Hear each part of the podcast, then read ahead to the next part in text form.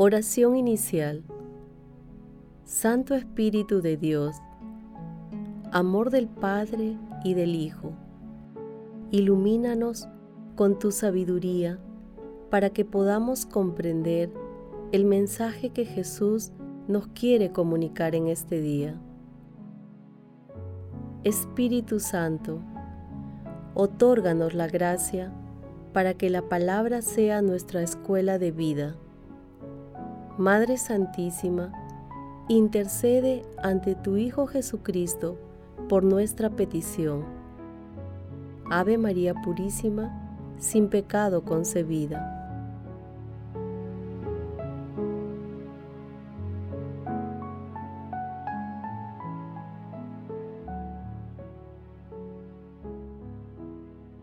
Lectura del Santo Evangelio según San Marcos, capítulo 2, versículos 23 al 28. Un sábado atravesaba el Señor un sembrado. Mientras andaban, los discípulos iban arrancando espigas. Los fariseos le dijeron, Oye, ¿por qué hacen en sábado lo que no está permitido? Él le respondió, ¿Nunca han leído lo que hizo David cuando sintió necesidad y hambre, y también su gente? Entró en la casa de Dios en tiempo del sumo sacerdote Abiatar. Comió de los panes presentados que solo pueden comer los sacerdotes y les dio también a sus compañeros. Y añadió, el sábado se hizo para el hombre y no el hombre para el sábado. Así que el Hijo del Hombre es Señor también del sábado. Palabra del Señor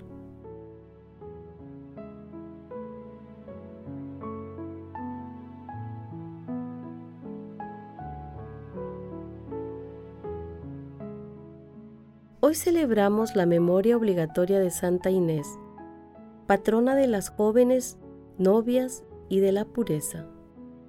Su nombre latino es Agnes, asociado a Agnus, que significa cordero. Según la leyenda más conocida, Santa Inés era una joven hermosa, rica y pretendida por muchos nobles romanos. No aceptó a ninguno, aduciendo que ya estaba comprometida con Cristo, y la acusaron de ser cristiana. Fue llevada a un prostíbulo, pero unos ángeles y señales celestes la protegieron.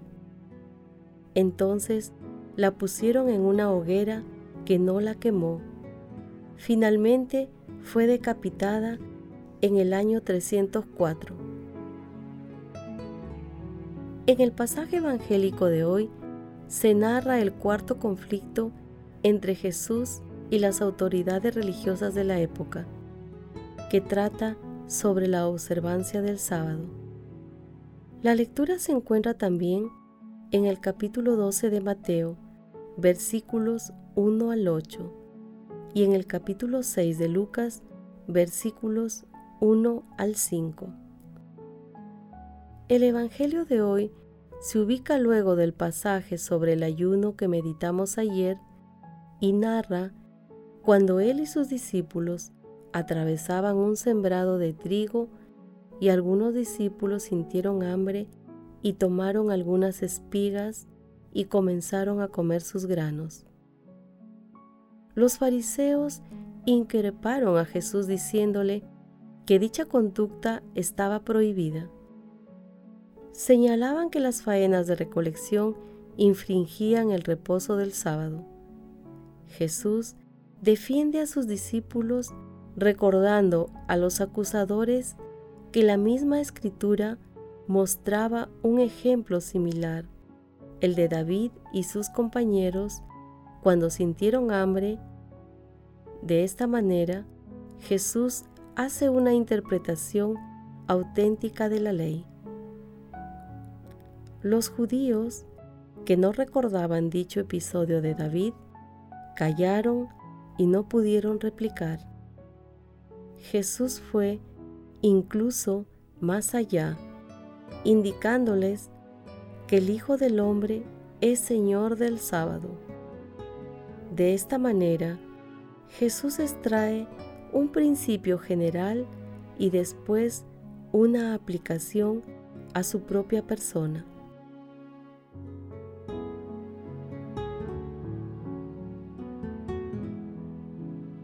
Meditación Queridos hermanos, ¿cuál es el mensaje que Jesús nos transmite el día de hoy a través de su palabra? En el pasaje de hoy, Jesús, en su infinito amor y misericordia, siempre pone la vida en primer lugar, en especial las necesidades humanas fundamentales. En el amor de Dios, todo tiene que servir para el bien de la humanidad. Toda ley que no permite el desarrollo humano tiene que ser cuestionada y reformulada. Nuestro Señor Jesucristo, con un amplio conocimiento de las escrituras, interpreta el espíritu de la ley en base al amor misericordioso de Dios Padre y de su propio amor por la humanidad. El uso iluminado de la razón de nuestro Señor Jesucristo orienta la correcta aplicación de la ley. Este hecho es aleccionador para nosotros. Nuestro Señor Jesucristo nos invita a leer la palabra y a familiarizarnos con ella con el fin de defender nuestra fe, seguir sus enseñanzas y proclamar su amor a través de nuestras vidas. En un mundo en el que el relativismo moral y religioso van ganando terreno, debemos asumir el desafío de la defensa de nuestra fe a través de la lectura orante de la palabra y de una práctica caritativa del amor de Dios. Hermanos, meditando la lectura de hoy, respondamos, ¿leemos y meditamos la palabra de Dios con frecuencia? ¿Asistimos a la Santa Eucaristía como debe acudir todo hijo de Dios? Hermanos, que las respuestas a estas preguntas nos animen a descubrir los tesoros maravillosos de la palabra de Dios y a vivir el encuentro con Dios vivo a través de la Eucaristía. Jesús nos ama.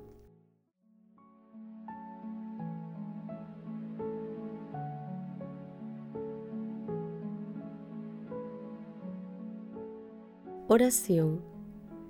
Padre eterno, Dios Todopoderoso, que eliges lo débil del mundo para confundir a los fuertes, concédenos en tu bondad a cuanto celebramos el nacimiento para el cielo de tu mártir Santa Inés, imitar su constancia en la fe. Amado Jesús, con plena disposición a seguirte, concédenos la gracia de superar todo prejuicio y obrar siempre con caridad y amor, en todo tiempo y lugar, en especial en favor de nuestros hermanos que tienen mayores necesidades espirituales y materiales.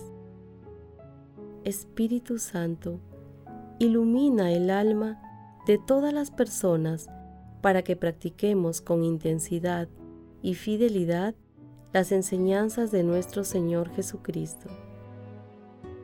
Amado Jesús, concede a los difuntos de todo tiempo y lugar tu misericordioso amor para que lleguen al banquete celestial y no dejes que las almas de las personas moribundas se extravíen para que lleguen a tu reino. Madre Santísima, Madre de la Divina Gracia, intercede ante la Santísima Trinidad por nuestras peticiones. Amén.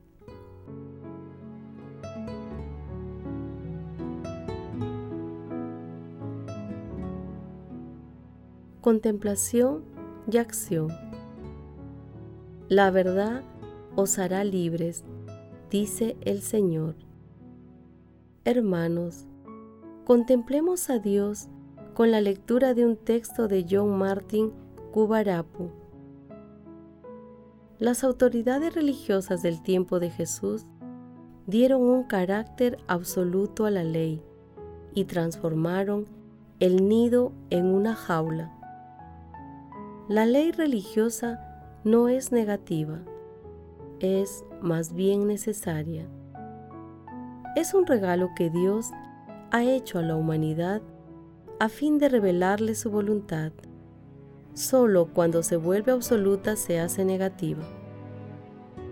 La humanidad no está condenada eternamente a vivir siguiendo un código exterior, sino que debe usar el código exterior como una escalera que lleva a la caridad infinita. Las escaleras sirven para ser subidas y no para sentarse encima de ellas. Si el que había empezado a subir se sienta en la escalera, no entra en la libertad infinita ni permite entrar a otros en la vida. Se convierte en un obstáculo para el crecimiento espiritual de las personas hacia Dios. Lo dijo Jesús. Si la religión basada en la ley escrita es un nido, la pájaro madre contempla con alegría el momento en que sus pequeños vuelan en la libertad del espacio infinito. Ahora bien, si es una jaula, instituye guardianes de la prisión que controlan las puertas, proveen el alimento cotidiano y están atentos a que los pajarillos no dejen la jaula. Castiga a los pajarillos que prueban salir de la jaula y se ponen en tela de juicio su naturaleza absoluta. Por otra parte, crea dualidad entre el justo y el injusto, entre el que está dentro y el que está fuera de la jaula. En la jaula hay seguridad, protección, alimento y existencia, pero no hay vida. El pájaro que vuela no tiene seguridad, es vulnerable, pero tiene vida con sus infinitas posibilidades.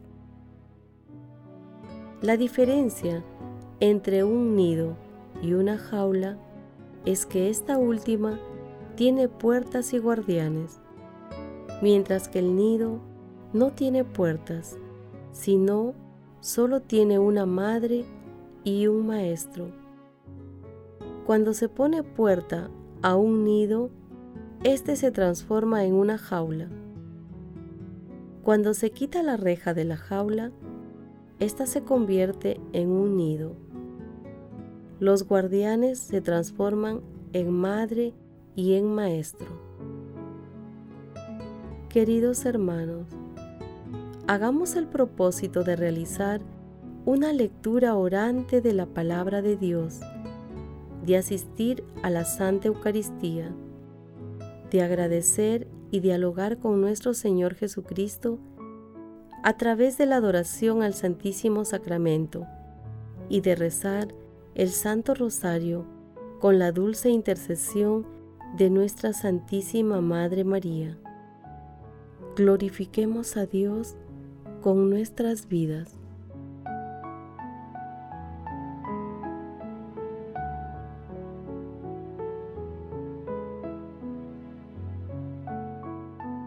Oración final. Gracias Señor Jesús por tu palabra de vida eterna.